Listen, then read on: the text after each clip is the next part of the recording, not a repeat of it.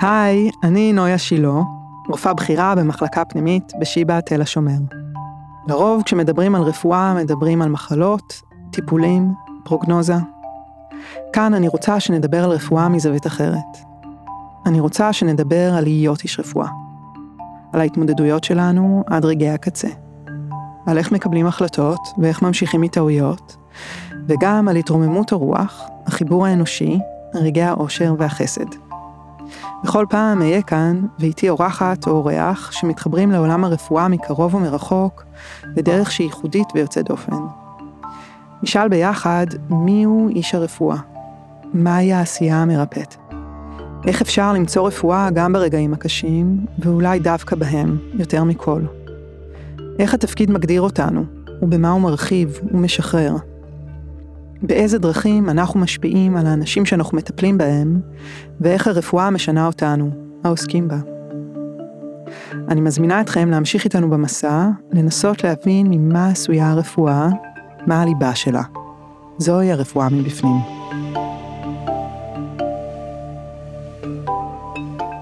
והיום, לכבוד אה, פרק 30 בפודקאסט, אה, יש לנו פרק אה, קצת שונה. היום איתי פה מורן שפיצר, אבל בעצם האורחת היא אני. אני רוצה לספר היום את הסיפור של הרפואה מבפנים, איך הפודקאסט נוצר, איך הוא נהיה, לאן הוא מגיע, במי הוא נוגע וגם מה הוא מחולל בתוכי. אה, ולכבוד זה איתי פה היום מורן שהיא אשת תקשורת ויוצרת תוכן, יוצרת הפודקאסט של, שלך אני או שלך אני, וחברה. אה, חברה קרובה קרובה של אחותי וגם שלי, ובעצם של כל המשפחה. אה, וגם זאת שפניתי אליה כשהרעיון הבזיק. אה, הייתי איתי שם לחשוב בקול רם, לחשוב אותו, לראות איך הוא מתאפשר, וגם איבדת את האמון שאפשר לכל זה להתחיל. לימדת אותי מה זה רדיו ומה זה פודקאסט, ואיך בעצם ניגשים לכל זה, אז קודם כל תודה גדולה. תודה לך. תודה רבה רבה. אז היום, שלא כהרגלי, אני מתכוונת להתמסר ולשחרר שליטה ולהעביר את המושכות אלייך, מורן, ולתת לך להוליך אותי אה, בדרך אה, של השיחה שלנו היום. אני מתרגשת ושמחה על ההזדמנות, והכנתי לך גם מתנה קטנה של איך הכל התחיל בעיניי. יאללה. אני זוכרת איפה הייתי כשהתקשרת ואמרת, אני רוצה לעשות פודקאסט ובאתי להתייעץ. לפודקאסט שעוד לא נולד ותפס אותי בחנייה שמתחת לבית, קראת אז להיות רופא. אני רוצה לספר בו על המשמעות של המקצוע האדיר הזה, ויש לי שותפים, קולגות, שיעשו את זה איתי, אמרת. והקלטתם. את והשותפים, הקלטתם פרק אחד והיו לכם גם רשימת נושאים לפרקים עתידיים, היו לכם תוכניות להמשך, אבל היקום בדרכו הטובה, כך לתפיסתי, הוא יודע לדייק. ההקלטה יצאה לא שמישה. אפילו לשמוע אותה בתנאים הכי סטרילים שיש, זה היה בלתי אפשרי. נכון. וניסיתי, באמת שניסיתי. והשותפים, גם לוחות הזמנים איפשהו לא הסתנכרנו לכם. אני חשבתי שבזה נגמר הפודקאסט, אבל את אמרת לי שלא, שבזה הוא מתחיל. בדיוק. כי ליבת הפודקאסט היא את, והמהות אצלך ושלך, והקביים האלה של שותפים, לא באמת היית צריכה אותם כדי ללכת, ואני שמחה שהבנת את זה די מהר, ואז אה, נכנסנו שתינו אל מנהרת הדיוק והזיקוק של הרעיון והרצון שלך. כן. ושם, במנהרה שחפרנו, הגענו אל ליבתך, אל הסיפור הייחודי שבער בך וכל כך רצית להביא לעולם, את זה שכתבת בפתקים לאורך שנים, זה שפועם את היות אדם, על מגוון רגשותיו ותפיסותיו, ואת מהות הריפוי בדמות קשר, בחיבור של אדם לעצמו, לסביבתו, ולרופא או הרופאה שמטפלים בו. כמו שאת לימדת אותי, ככל שהרפואה יותר מתקדמת, כך הרופא נדרש להיות יותר רופא, יותר עמוק, יותר רואה, כן. יותר מרגיש, פחות מדבר על ויותר פונה ל. כן. כי כמו שהוא מטפל באנשים, כך היותו אנושי. היא חלק בלתי נפרד מלהגשים רפואה שלמה. כן, ממש ככה. וכשניצוץ התשוקה זהר ובהק והיה מדויק, עגלת הפודקאסט שלך היא כמו נעה מעצמה, את נורא דאגת, אין לי ניסיון, כן. אני לא יודעת. איך עושים את זה? מאיפה מתחילים? איך אני אעשה את זה? אבל אז כל העניינים האלה של איזה אולפן, טכנאי, איך אני אפיץ, ומה, בכלל אין לי מושג, זה עולם חדש. הם כבר לא היו שם. לגמרי, זה הכל אה, נפתר אה, ונתפר באיזשהו דיוק של אה, קל, פשוט היה קל. העגלה הזאת דהרה על... היה לה מומנטום משלה. על, בעיניי על סוסים של חזון, מהות ומשמעות. Mm. וכשזה הוביל את העסק, אז הרפואה מבפנים יצאה לעולם. את נתת לה את השם הרפואה מבפנים. ואת דוקטור נויה, ואני אתעקש ואקרא לך דוקטור נויה, כי את גם בכובע הזה של דוקטור, רופאה בכירה אה, בתל השומר, את ילדת את הפודקאסט הזה, ואת ילדת את הרפואה הזאת, ואת נולדת יחד איתה. כן, אני ממש מרגישה שאני... בשיחה האחרונה אה, שהקלטתי פה לפני שבועיים עם דני חורש, הוא פסיכולוג שמתעסק בטראומה, mm-hmm. ודיברנו על ההבדל בין, אה, או לא על ההבדל, על הקיום של אה, PTSD לצד גדילה מתוך טראומה. והמפתח שם הרבה פעמים הוא הרחבת הנרטיב. ואני הרגשתי שאני מרגישה שהפודקאסט הזה מאפשר לי להרחיב את הנרטיב שלי. ככה הוא מאפשר לי להגדיל את מי שאני. את זוכרת את הרגע הזה שבו עברה לך בכלל המחשבה הזאת בראש, או התשוקה הזאת של יואו בא לי פודקאסט, את רוצה לעשות פודקאסט? לגמרי, אני נורא אוהבת רדיו, תמיד נורא אהבתי רדיו ואני מאוד מאוד אוהבת פודקאסטים, וזה מה שאני עושה כשאני, יש לי זמן עם עצמי. אה, מנהיגות לטיולים עם הכלב, לשטיפת כלים, תמיד יש לי פודקאסט באוזניים. אה, ואני זוכרת שזה יום אחד ישבנו במחלקה, זה היה חורף, אה, והמתמחים סיפרו לי על פודקאסט שעושים הכירורגים אצלנו, כירורגיה כללית, אמרי עמיאל ורואי אנטבי, מוטי קורדובה, הם שלושה כירורגים אצלנו שעושים פודקאסט של כירורגיה כללית, והם אמרו לי בואי נעשה פודקאסט בפנימית. ואני נדלקתי על הרעיון של פודקאסט, אבל פחות התחברתי לעניין של לעשות פודקאסט בפנימית. אני לא חושבת ש... אה, לי חידוש בלהביא איך שאני עושה את אה, בואי נקרא לזה של הספר, איך אני מאזנת לחץ דם או מאבחנת סרטן או לא חושבת שזה העניין. אה, לא שאני לא נותנת לדבר הזה מקום, אני פשוט לא מרגישה שזה החידוש שכאילו רק אני יכולה לעשות אותו, ונורא בער לי לעשות את הדבר שרק אני יכולה לעשות אותו. והבנתי שמה שמעניין אותי לדבר עליו זה מה זה להיות איש רפואה. מה זה הדבר הזה? ראיתי את זה גם בתור חיבור ישיר למה שעשיתי בחוג לחינוך רפואי. פשוט להגדיל את זה, להגדיל את הסקאלה. לא להיות רק עם 11 סטודנטים נפלאים ככל שיהיו והתהליך האינטימי של 6 שנים, אלא לפתוח את הדבר הזה לעולם. זה ממש משהו שרציתי לעשות אותו. והתפיסה הזאת של מה זה איש רפואה בעקבות זה ששוחחת כאן עם הרבה אנשי רפואה כן. וככה דשת בזה, היא השתנתה לך בעקבות הפודקאסט הזה? אה, וואו, אה, 29 שיחות היו פה עם אה, רופ... עד עכשיו אה, ועוד היד נטויה עם אה, אנשי רפואה מהרפואה מהסיעוד מטופלים כל מיני אה, אנשי רפואה מסוגים שונים. אה, והדבר העיקרי שנשארתי איתו זה תחושה גדולה ומחזקת אה, של קהילה. של הרבה דברים שחשבתי שכאילו הם בטוחים, מחשבות שעוברות רק לי, אה, קשיים שרק אני מתמודדת איתם, דילמות, אה, רגעים כאלה מזוקקים שהם כאילו מאוד מאוד אישיים ואולי הם רק שלי, הם אה, לא. הם ממש אה, משהו משותף, מכנה משותף להרבה הרבה אנשים ופתאום אפשר לדבר על זה. ואיך החוויה שלך להיות חלק מקהילה? או מתוך אחת שאפילו מובילה קהילה? אה, וואו. אה, ההרגשה היא הרגשה, כאילו אני, ב, ב, אני אנסה לדייק את המילים, ההרגשה היא כמובן הרגשה מאוד מאוד טובה. אה, העדים של הדבר הזה שחוזר אליי, זה נורא מחזק אותי, אני, אני לא, אפילו לא יודעת איך, אה, זה נורא נדרש. אני כאילו מרגישה שהדבר הזה היה בו צורך אמיתי, והנה הוא מקבל מענה. אני רוצה להזכיר לך משהו. יאללה. לפני שככה יצאנו, ואמרתי לך, את יודעת, שיוצא משהו חדש, אז צריך לתת לו פומביות, אולי כן. כדאי לדבר עליו, להפיץ אותו, זה חלק מתוך התהליך. ואמרת לי, לא, אני רוצה להוציא את זה מתוכי, ושזה יחיה בעולם. כן. אני לא אומרת לאף אחד, אני לא מספרת לאף אחד, אין לי אינסטגרם, אין לי פייסבוק, כן, אני, רק תנו לי ללדת את התינוק הזה, והוא יחיה.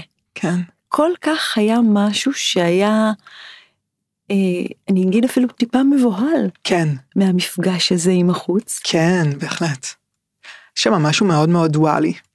מצד אחד רציתי נורא לעשות את זה, זה ממש בער בי ברמה של אה, לא יכולתי להרפות מזה, כל פעם היה מכשול שבצורה מאוד לגיטימית יכול היה לתקוע את כל העסק, ולא נתתי לזה לתקוע את זה, בין אם אה, איך לייצר את הדרך הטכנית, ובין אם אה, אנשים שפניתי אליהם ואמרתי להם בואו אני רוצה לעשות איתכם פודקאסט, אמרו לי לא, הרבה, בהתחלה אמרו לי לא.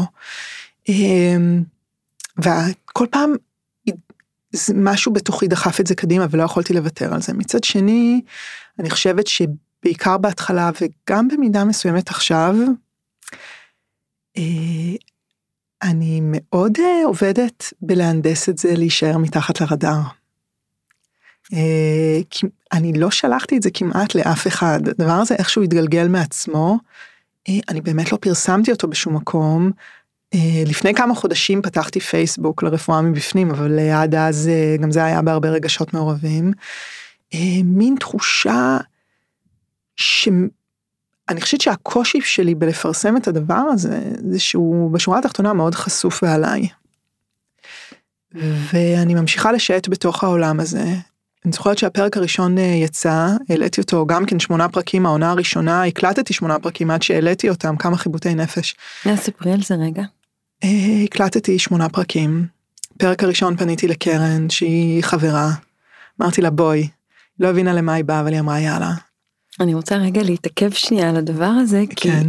אם יש כאן אנשים שמאזינים ומעניין אותם גם קצת עשיית פודקאסט, אז אחד הדברים שדיברנו עליהם ואמרנו, וזה תמיד אה, טיפ שהוא נורא נורא חשוב, לפנות לאדם שהכי נוח לפנות אליו. כן. לגמרי. ללכת עם מישהו שמחו... לא צריכה להסביר לו אלפי הסברים, או להציג משהו שעוד אין לך, ופשוט אמרנו, ואז מצאנו את קרן, חברה, היא מתאימה לנו לדברים שכתבת ושוחחנו, ו... והלכתי איתה. נכון האמת שדי גמגמתי אמרתי לה תשמעי אני רוצה לעשות איזה משהו לא לא ידעתי להסביר את זה עד הסוף אבל היא אמרה לי אם את רוצה אני באה והיא באה. ואז היה לי את הפרק עם קרן ושלחתי אותו ליעל. אמרתי לה תקשיבי. וככה זה התגלגל מאחד לשני הייתי שולחת להם את זה בוואטסאפ. אה, מאחד לשני זה התגלגל והנה היו שמונה פרקים ואני חשבתי שזה שלם. שמונה פרקים וסיימנו. אה, והם היו מאוד מאוד, אה, הייתי מאוד שלמה איתם, והם היו נורא מיוחדים בעיניי, ואמרתי הנה זה הדבר.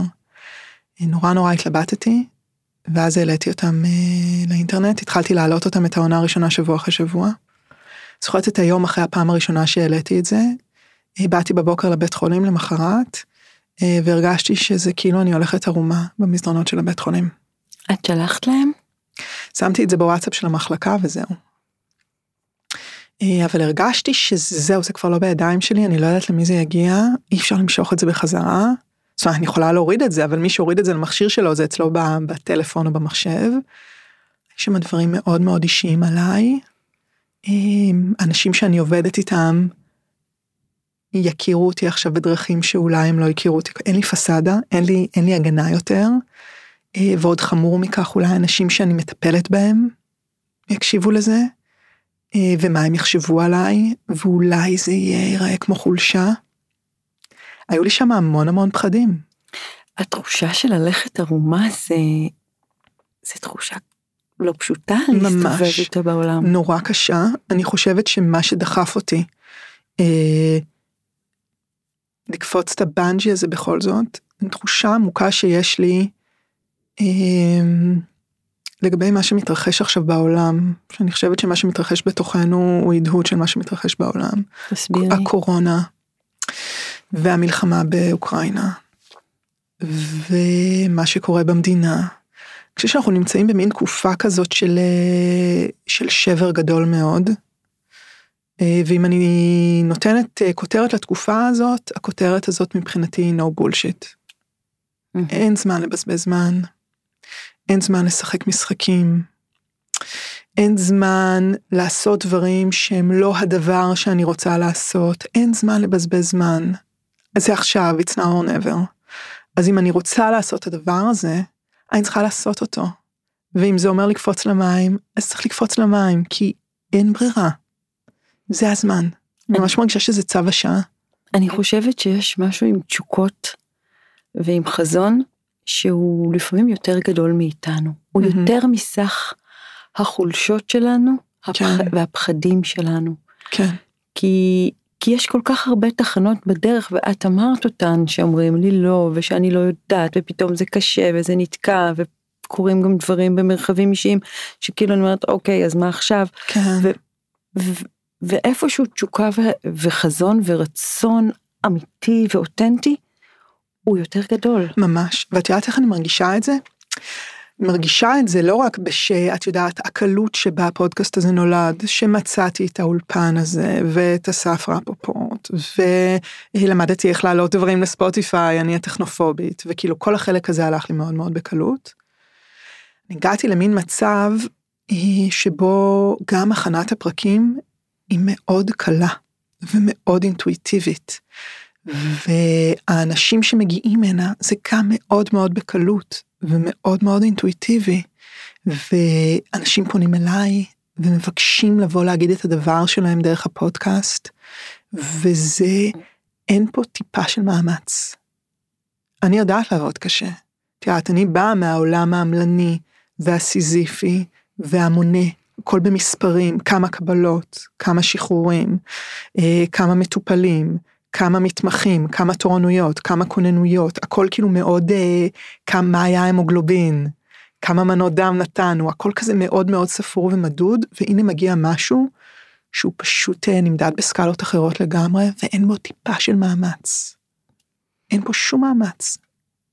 אני תמיד מסבירה לעצמי שהיעדר מאמץ, וזה לא שאת לא עובדת קשה על הפודקאסט, את עובדת עליו.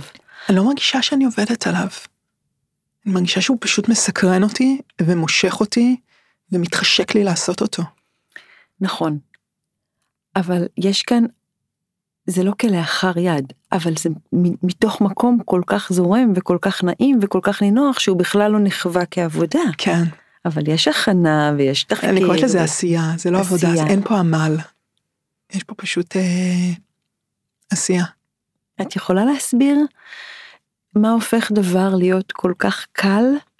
ו... את יודעת, זאת השאלה שאני שואלת את עצמי גם ברמה כללית, כי אני אומרת לעצמי, רגע, אולי זה בגלל שזה משהו שאני עושה אותו כאילו על הדרך. זה לא הדבר העיקרי שאני עושה, העיקרי שלי זה להיות במחלקה. אז אני אומרת לעצמי, יכול להיות שאם העיקרי שלי היה פודקאסט ולא הייתי עושה פרק נגיד פעם בשבועיים שלושה, אלא פרק אה, פעם בשבוע או פעמיים בשבוע, אז היה נכנס פה האלמנט של העבודה, ואולי הנדירות של זה בחיים שלי הופכת את זה ליותר קל, יכול להיות, אני שואלת, או אפשרות, כי אם זאת לא התשובה הנכונה, והתשובה הנכונה היא שזה הזון שלי, אז uh, יש פה משהו שהוא קצת מדאיג מבחינתי, כי את עיקר הזמן שלי אני לא מבלה בזון, את עיקר הזמן שלי ביום יום בחיים.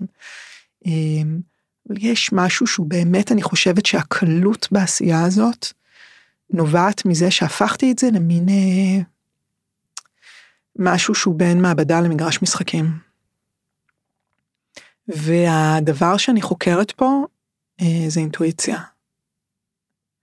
ובאינטואיציה אני כאילו אה, מחכה לראות מה יבוא. וזה בא. גם באים ארוכים, גם באים נושאי השיחה, גם באים הפתקים, גם באים הציטוטים, גם בשיר שאני מצרפת בסוף. הכל כאילו אינטואיציה, זה לא חשיבת שכל. אני קוראת לזה נוכחות. כן, נוכחות לקליטה. כשאתה נוכח בהיותך, אז זה כאילו, זה ממגנט את כן. מה שצריך. זה פשוט קורה, זה פשוט כאילו, אני מרגישה שזה זורם דרכי כזה. את מרגישה את התהליכים שאת עברת כאילו מה... מההתחלה הזאת לפרק 30? את יודעת לראות מה קרה לך? איך אני השתניתי בתוך הפודקאסט? בתוך החיים, Mm, לא בתוך הפודקאסט.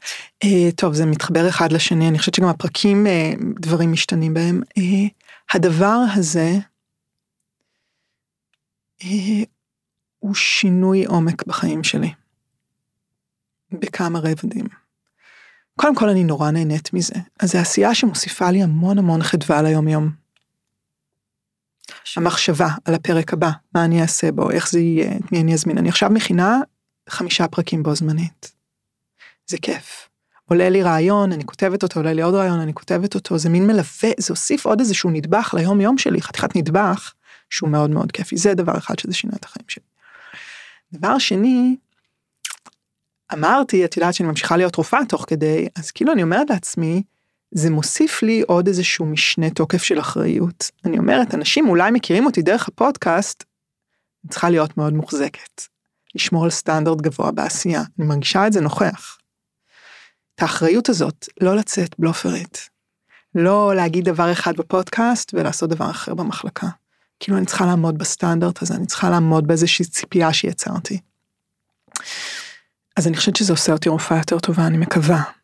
אה, והרובד אה, השלישי אה, הוא כל העדים שחוזרים אליי, שמאוד מאוד משפיעים עליי. מאוד מאוד. את אמרת ממש בהתחלה שכשיצא הפרק הראשון הרגשת שאת הולכת ערומה. את עדיין מרגישה חלק מהתחושות האלה? כן, כן. את יודעת, אני, אני משחקת פה משחק מאוד מאוד עדין, של מצד אחד אני אומרת זה הולך להיות פודקאסט אישי, מצד שני אני לא רוצה לחשוף דברים. אני הרי לא מדברת פה על לחץ דם, אני מדברת פה על איך נויה עושה רפואה. אבל אה, אני לא רוצה לחשוף את נויה, בטח אני לא רוצה לחשוף את המשפחה שלי, את האנשים שקרובים אליי, אני מאוד שומרת על הפרטיות של המתמחים שלי, ושל המטופלים בוודאי בוודאי, הפתקים הם אה, פתקים שאני מעוותת בהם עובדות, גיל, מין, דברים כאלה, מחלות, אני קצת משנה כדי שאי אפשר יהיה לזהות. אמ, אבל עדיין, בגלל שזה פודקאסט אה, מאוד אה, אישי, אני חשופה בו ויש כל מיני פרטים ביוגרפיים עליי, ועל הדברים שחוויתי ועל הרגשות שלי, בעיקר שעוברים דרך הפתקים, זה out there. את יודעת, אה, הרבה אנשים הקשיבו לזה, הרבה יותר ממה שחשבתי שיקשיבו לזה. אה, ולפעמים האנשים האלה חוזרים אליי ומדברים איתי על זה, ואני אומרת, רגע, אני לא מכירה אותך, אבל אתה מכיר עליי דברים מאוד אינטימיים. נכון. זאת הרגשה משונה מאוד, אה, וזה חלק מהמשחק. מי שרוצה לשחק צריך להבין שזה חלק מהמשחק. אני הייתי מחליפה לזה את הטרמינולוגיה מללכת ערומה, ללבשתי על עצמי בגד חדש. Mm. כי יצאת מאזורי נוחות. חושלוק יצאתי מאזור הנוחות. יצאתי מאזור הנוחות, אזור הנוחות שהיה כל כך נוח שם שכבר הייתי בסטגנציה, שכבר העלה אה, ריקבון מזה אזור הנוחות שיצאתי ממנו. לאיזה אזור נוחות, אה, אני יודעת למה אני מתכוונת, אני אספר אחר כך לאיזה אזור נוחות אני דיברתי ושאת, ושאת מגיבה לי ככה, יצאתי מאזור כן. נוחות, אז לאיזה אזור נוחות את מתכוונת? תראי, אני הגעתי למצב שהחיים מאוד נוחים. יש לי את המקום שלי, ואת החדר שלי, ואת הצוות שלי, ומכירים אותי, ואני יודעת לעשות את העבודה. אני יודעת איך העסק הזה מתנהל. בסדר, לפעמים יותר קשה, לפעמים פחות קשה, לפעמים יותר מצליח, לפעמים פחות, אבל אני יודעת את העבודה. אני יודעת למי צריך להרים טלפון אם אני רוצה שעשיתי יקרה עכשיו. אה, אני יודעת אה, למי צריך אה, להרים טלפון אם אני רוצה שהתרופה הזאת תאושר עכשיו. אני יודעת למי צריך להרים טלפון אם אני רוצה שהחולה יעבור למחלקה אחרת. אני יודעת, אני יודעת העבודה, וזה, וזה העסק עובד. עובד טוב.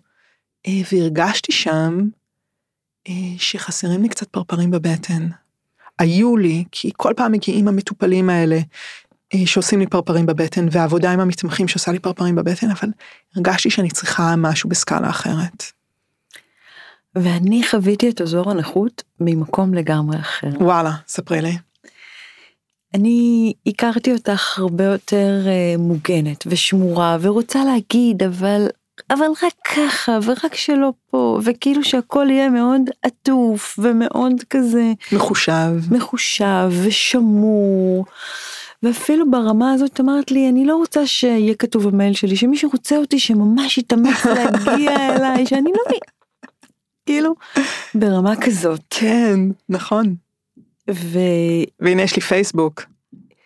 יש לך קול שנשמע בעשרות אלפים כן, אצל עשרות אלפי אוזניים בעולם. כן. איזה טירוף זה, אה? יש לך נוכחות שהיא בחוץ באופן כזה שהיא חוצה יבשות. כן, טירוף. ו, וזה, זאת היציאה הגדולה. כי יש לי, זה לא, אזור הנוחות הוא, הוא פנימי. כן, עשית מעבר, עשית שיפט פנימי. ממש, ממש. זה, הדבר הזה הוא גם כל כך לא צפוי. הוא כל כך off the beaten track. הוא כל כך לא הדבר המתבקש. הוא לא היה כתוב בשום מקום. הוא מבחינתי באמת במחוזות המדע בדיוני. זה שהדבר הזה קיים, ומתחולל, ומתקיים, ומתגלגל, ומגיע, ומשפיע ונוגע, מבחינתי, דיברנו על זה מקודם, זה כאילו התגשמות חלום שלא העזתי לחלום אותו. עד כדי כך. הפודקאסט שלך הוא באמת משהו שהוא כאילו לא כתוב בספרי הפודקאסטים. באיזה מובן? ש... אני לא עשיתי את זה לפי כללי הטקס? עשית לפי חלק מה... עשית לפי הכלל היחידי שבעיניי הוא משמעותי. לדבר על מה שבלב? לדבר את עצמך בצורה מובהקת ומדויקת. כן, וברורה לך. כן, זה הכלל היחיד שממנו כל גרעין של עשייה, יש לו פוטנציאל בלתי נגמר. כן, ואז זה כבר לא מכונות השיווק והיח"צ והקידום הממומן ולהביא ידוענים וכל מיני כאלה שיש להם טריליוני עוקבים וכל מיני דברים שיגידו לך איך מפיצים פודקאסט. כן, את מוכיחה שוב בעיניי את, את חשיבות הקול העצמאי, הנוכח, הבוטח, התשוקתי לדבר את עצמו בעולם כמו שרק הוא יודע לעשות. כן, ושאת, ושאת חווה את זה, קורים ניסים בעוד רמות, בטח זה קורה רק מחוץ לפייסבוק, גם בחיים האישיים. כן. מה קורה לך שם? מה קורה לי שם? אה, קוראים לי אנשים שפונים אליי, בין אם זה בטלפון, בין אם זה בוואטסאפ, בין אם זה במייל, בין אם פשוט מגיעים אליי.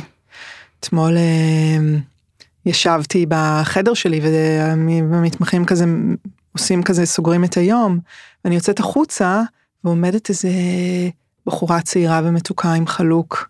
אומרת לי, אני סטודנטית שנה ד', באתי לחפש אותך. וואו, זה מרגש. היה לך נעים? מאוד, זה היה מאוד מאוד מרגש, אמרתי לה בואי וספרי לי, ו... כי אני כמעט, אני לא כל כך, בגלל שאני לא בכל העניינים, אין לי לייקים ושרים וכל מיני כאלה, כי אני לא במשחק הזה. גם אדם ביישן במהות. אני לגמרי. אמ, אז יש לי את כל הדברים האלה שמגיעים אליי, שזה נגיד נקרא לזה אמ, מין פסיפס כזה של דברים. יש את הדבר מבחינתי שהוא דבר נורא נורא גדול, שזה הקבוצה שנוצרה. מהמם. לא יודעת אם סיפרתי לך, אה, הבנתי שאני מאוד מאוד אה, מאמינה בקבוצות. אני חושבת שקבוצה זה דבר סינרגיסטי אדיר. וגם בעקבות השיחה שלי עם עמיה ליבליך, הצטרפתי לקפה מוות שלה. אנחנו השנה עוד מעט נגמר, הקפה מוות של השנה אצל עמיה ליבליך חוויה באמת מרחיבת לב. נשים מדהימות היו שם השנה והיו לנו שיחות מאלפות. אז תשתפי קצת את מי שאולי לא מכיר.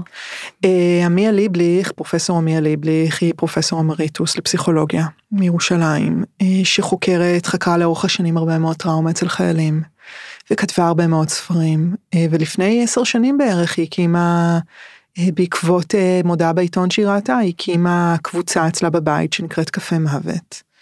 של אנשים שנפגשים אחת לשלושה שבועות, לא אנשים בהכרח שהמוות כרגע דופק להם אה, בדלת, אבל שרוצים לדבר על המוות. והצטרפת לקבוצה? והיא שנייה, ובקבוצה של 2016 היא תמללה את השיחות, ביקשה רשות כמובן, תמללה את השיחות, והוציאה אותם כספר שנקרא קפה מוות, שרמי קנה לי אותו כמובן כשהוא יצא, והיה מונח אצלנו על איזה מדף, לא נגעתי בו. ואז קראתי אותו, פתאום הבנתי, וואו, אני רוצה לדבר עם עמיה, ואני גם רוצה להיות בקפה מוות. והקלטנו ביחד שיחה. ממש לפני שנה זה היה, ואז בסוף השיחה הזאת אמרתי לה, ואני רוצה לבוא לקפה מוות הבא, וכך היה. אה, וזה חוויה מאוד מאוד מיוחדת, זה אצלה בבית ביפו, אה, אנשים מאוד מאוד מיוחדים מתנקזים לשם, והשיחות הן מאוד מאוד מיוחדות. אני כמובן מהסמנים אה, הימניים של הגיל הצעיר, אבל זה אחלה, אני מאוד אוהבת את זה. ואז הבנתי, תוך כדי השנה הזאת הבנתי שהפורמט עובד לי מעולה, אני רוצה לעשות את זה על רפואה. והשם בא לי מיד, קפה רופא, טייק אוף על קפה מוות, אה, ושמתי את זה בפייסבוק, שפתחתי לטובת הדבר, אמרתי אני רוצה לעשות את זה, מי רוצה לבוא? וגם אני רוצה מקום. ותוך ימים בודדים התקבצו 13 אנשים, אני ועוד 12, מקצועות שונים ברפואה, מצעירים מאוד ועד אה, אה, אנשים שהם יותר, התחילו את הדרך עוד לפניי, שבאים מחיפה ומירושלים ומבאר שבע. ולטובת הדבר הזה אה, נמצא עבורנו משרד של אה, בן זוג של אחת מהמשתתפות, שזה על תוואי הרכבת בעזריאלי. ומצאתי את עצמי יושבת בקומה 41 בעזריאלי העגול, מול השקיעה, סביב שולחן, עם אנשים שאני את רובם לא מכירה, אבל הם מכירים אותי היטב, כי הם שמעו את כל הפרקים, אה, ובאים לדבר איתי על מה זה להיות רופא. ואנחנו מתמללים את השיחות האלה גם ברשותם, אני לא יודעת מה נעשה עם זה, mm. אבל אני רוצה שזה יהיה מוקלט. אולי יצא ספר. אולי, אני לא יודעת. אה, וזה מאוד מסעיר, וזה דבר שהוא לא bits and pieces שחוזרים אליי, אלא זה ממש משהו שנוצר בזכות הפודקאסט. כן, ואת גם השכלת לקחת אותו, לראות אותו ולמנף אותו. משהו נפתח ביכולת שלך לזמן דברים נוספים ולהעלות עוד מדרגות חדשות של, של השיח הזה, או של הקול הפנימי שלך. מרגע שהסכמתי להיות במקום שיוזם, ומציע, ויוצר, ולא רק במקום שיושב במחלקה במשמרת ומגיב למה שמגיע, אלא אמרתי, אני גם רוצה ליזום, לא רק להגיב, אני רוצה את היוזמה אז אה, דברים אה, מאוד מפתיעים ומאוד מרגשים ומאוד מסעירים אה, התחילו לקרות. אני רוצה רגע לחזור לרגעים שבו בכלל בחרת את המקצוע הזה. מה, כשהלכתי ללמוד רפואה? כן. many moons ago. אני התחלתי ללמוד רפואה ב-2000. אני, אני, זה עלה לי, אני מכירה קצת את ההיסטוריה כן, המשפחתית. כן. ודיברת על עמי ליבליך ועל קפה מוות, כן. ואולי המפגש הראשון שלך עם מסדרונות בתי חולים. היה עם אמא. היה עם אמא, ששם כן. גם נולדה איזושהי תובנה לגבי הדבר הזה. כנראה שכן, כנראה שכן, אני הייתי, היה לי מעבר מאוד מאוד חד מעולם הילדים לעולם המבוגרים, כי אמא שלי מתה כשהייתי בדיוק בת 18, 18 וכמה ימים. אמ, וזה באמת היה המפגש הראשון האינטימי שלי, גם עם בית חולים, גם עם מוות. אה, וכאילו, את יודעת, בדיעבד אני יכולה לעשות על הדבר הזה מין אה, engineering פסיכולוגי ולהגיד בוודאי. ובוודאי היה קשר, אבל אני לא הרגשתי אותו תוך כדי. אני אפילו זוכרת שאיזה חברה של המשפחה, רופאה פנימאית אגב, אמרה לי תוך כדי השבעה של אימא שלי, אולי אה, תלכי ללמוד רפואה, כי כבר בדיוק הייתי אחרי התיכון, והתברר שזה משהו שהוא בסקופ הדברים שהציונים שלי מאפשרים. אני אמרתי מה פתאום? מה פתאום רפואה? מה קשור? אני ממש זוכרת את עצמי, את השיחה הזאת במטבח, את שיחת המסדרון הזאת במטבח, תוך כדי השבעה של אימא שלי. אז הלכתי לצבא, הייתי מאוד כולי בתוך הצבא, הייתי בצבא די הרבה. נשארתי שם, ולא, לא, לא, לא, לא. ואז היה איזשהו רגע שפתאום ראיתי חברה שהלכה ללמוד רפואה ופתאום הבנתי שזה זה.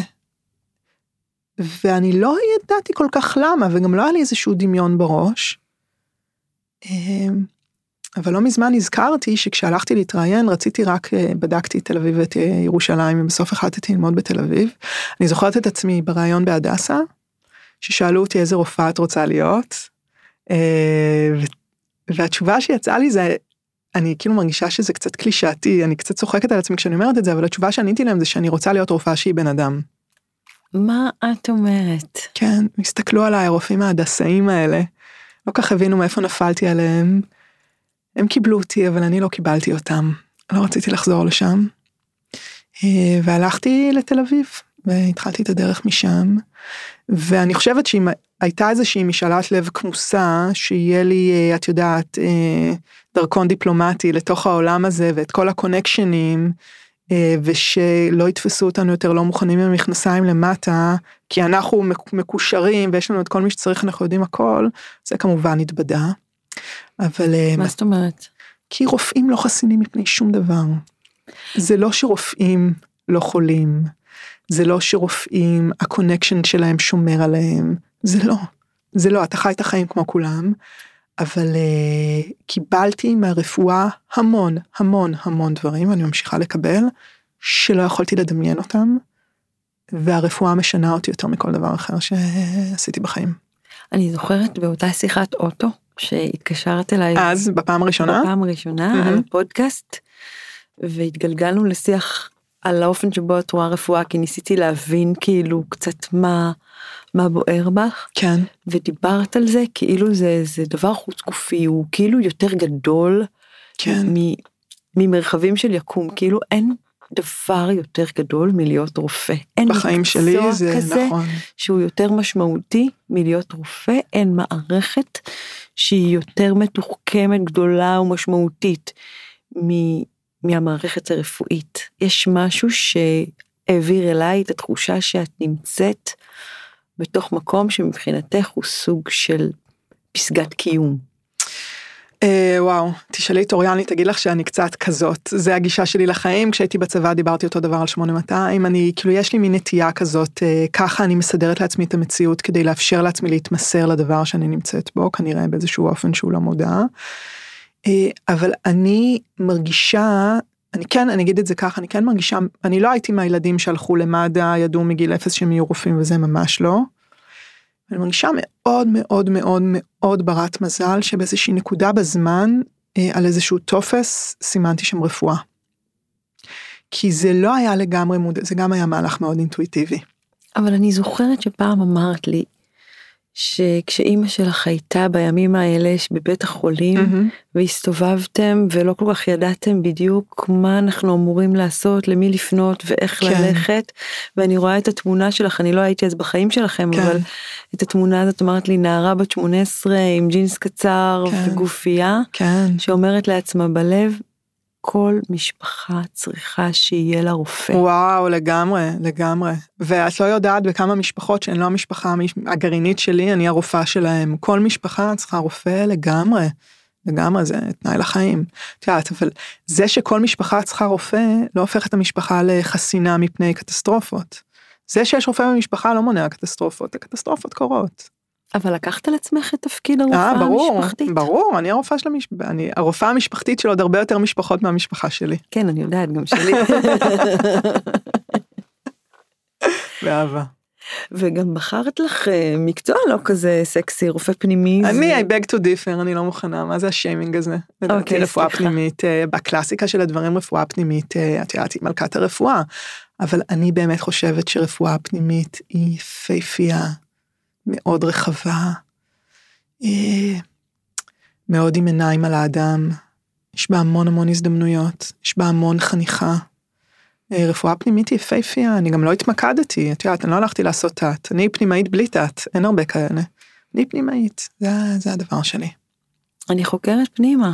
כן, וואו, רפואה מבפנים, פנימית, פנימיות, זה להפנים, זה השורש הזה הוא מאוד מאוד חזק. כן, זה, זה מדהים איך תמיד אה, אנחנו לא מבינים, אבל בסופו של דבר, דברים מתחברים, כי אם אנחנו חוזרים לכאן, לאולפן הזה, את מה שאת מדברת, את מה את מדברת? את הפנימיות שלי, ברור. עכשיו, מה עוד יפה? את יודעת שפנים זה גם אה, אותיות מנוף. תראי כמה הפנימיות הזאת מאפשרת לי למנף. ספרי על עוד אה, מינופים כאלה ש...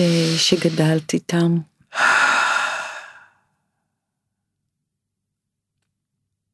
אני אעזור לך. תעזרי לי. יש משהו בפודקאסט, בניגוד לרפואה, שהוא הרבה יותר, או בכלל ביצירה, נכון? Mm-hmm. הרפואה היא תגובתית. היא תגובתית, היא מדעית, היא, היא תחומה, היא מאוד אה, דיכוטומית אולי, וישרה כזאת, מדידה, מדידה. evidence based, כן, כל הדברים האלה. כן, עם, עם א', ב', ג', הגעת אמהמ. צריך א', אחר כך ב', אחר כך ג', guidelines, אלגוריתמים, כן, בטח. תפקידים, זה עושה את זה, זה עושה את זה, היררכיה. זה פה, היררכיה. כל הדברים שאני צריכה כאילו להתגמש כדי להיות בתוכם. בדיוק. ופודקאסט לצורך העניין, כמו כל אומנות, הוא יצירה מאוד פלואידית. כן, ואת לקחת את, את הדבר הנורא מרובע הזה, ונתת לו חיים משל עצמו, כן, במרחבים חדשים. כן, ממש ככה. ו, ושאתה יוצא מתבנית, ואתה נכנס לתבנית, לא לתבנית או למשהו אחר, פתאום יש איזו התרחבות, וזו תקשורת המונים, מה שאת עושה, את מהדהדת אותה גם לא רק אלייך או לקרובייך, כן, אלא לעולם. כן, אמרת שאת מרגישה שזה משהו שהיה נדרש. כן. מה היה נדרש? ש... הרבה לא מדובר בתוך החוויות, אה, החוויה היומיומית בבית חולים. זה מאוד מאוד אינטנסיבי.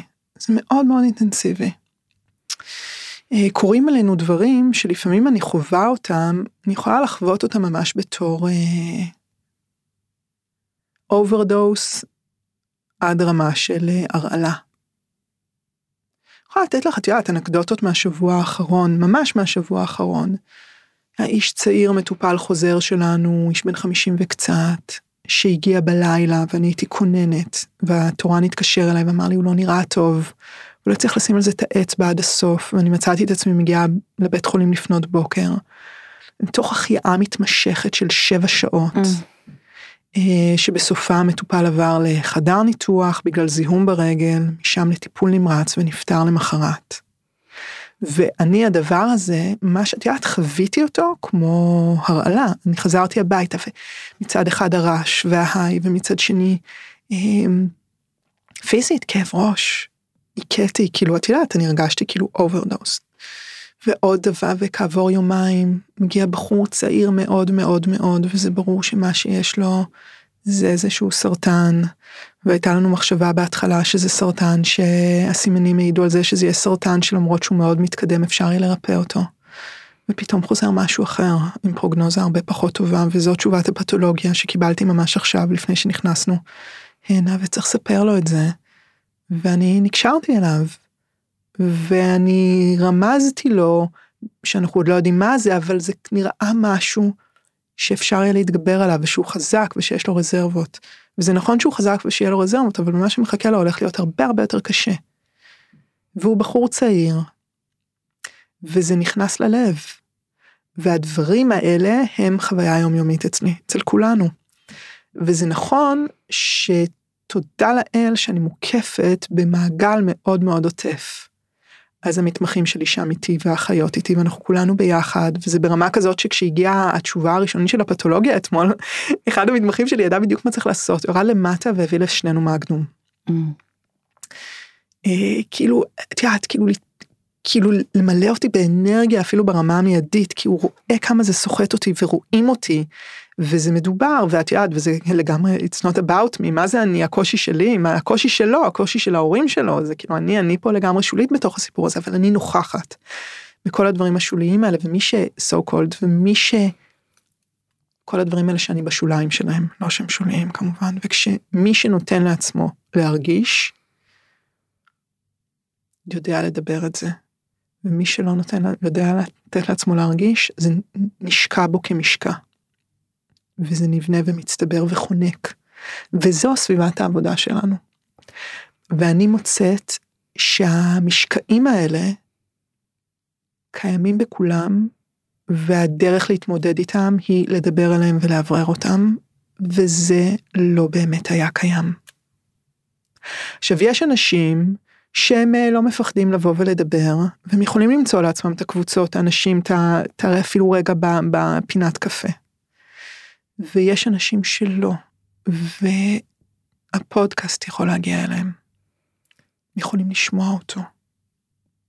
אבל את יודעת, יש משהו קצת מלחיץ במה שאת אומרת, או כאילו חוויתי את זה ככה, כי מצד אחד את אומרת, המהות שלנו כרופאים זה בקשר, בחיבור, כן. בעיות אדם לאדם, כן, ומצד שני, אם אני מאפשרת אותו, הוא יכול אה, במרכאות לגמור עליי, או לא לגמרי. במרכאות. שם העניין גדול של מידה נכונה. גם דיברתי על זה והקראתי על זה פתקים בשיחות הקודמות, על איך אני מרגישה שהרפואה מזקינה אותי. אה, את יודעת, אנשים, אה, אני יש לי שיער לבן, אנשים מעירים לי על זה. זה קטע, כי הם לא כך יודעים לאכול את הגיל שלי. אני, את יודעת, אנשים לא יודעים לאכול את הגיל שלי. והם כאילו, התפקיד עושה אותך קצת אייג'לס, אתה לוקח אחריות, אז אנשים, אני יכולה לטפל באנשים שהם בגיל של ההורים שלי, של סבא וסבתא שלי, והם הסתכלו אליי, look up to me, בגלל התפקיד. אמ, נכון, זה תפקיד שבו אנחנו משלמים במה שנמצא בתוך הלב שלנו ובלשד העצמות שלנו ובלשד הקיום שלנו והאחריות בעיניי שלי היא לראות איך אני יכולה להתמלא. אז רציתי לשאול, ומה מרוויחים? וואו, מרוויחים המון. מרוויחים המון. בואי ננסה קצת לשים על זה את הזרקור. מה מרוויחים ברפואה או מה מרוויחים בפודקאסט? זה ביחד מה אצלך. מרוויחים? לגמרי זה אצלי ביחד. אני מרגישה... נתחיל מהרפואה, כי דיברנו עכשיו בעצם על הקונקרטיות הזאת של המפגש היומיומי עם מוות, עם כאב, עם סבל, עם כן. אובדן. מה מרוויחים? אה, אני מרגישה אה, שאחד הדברים העיקריים שאנחנו, דיברנו מקודם על המדידים, אנחנו רגילים גם בחברה שלנו, התרבות שלנו, השיח שלנו הוא מדיד. משכורת מגולמת, השכר על העבודה מגולם בנגיד כסף, הטבות, לא יודעת, אה, זכויות, יש המון דברים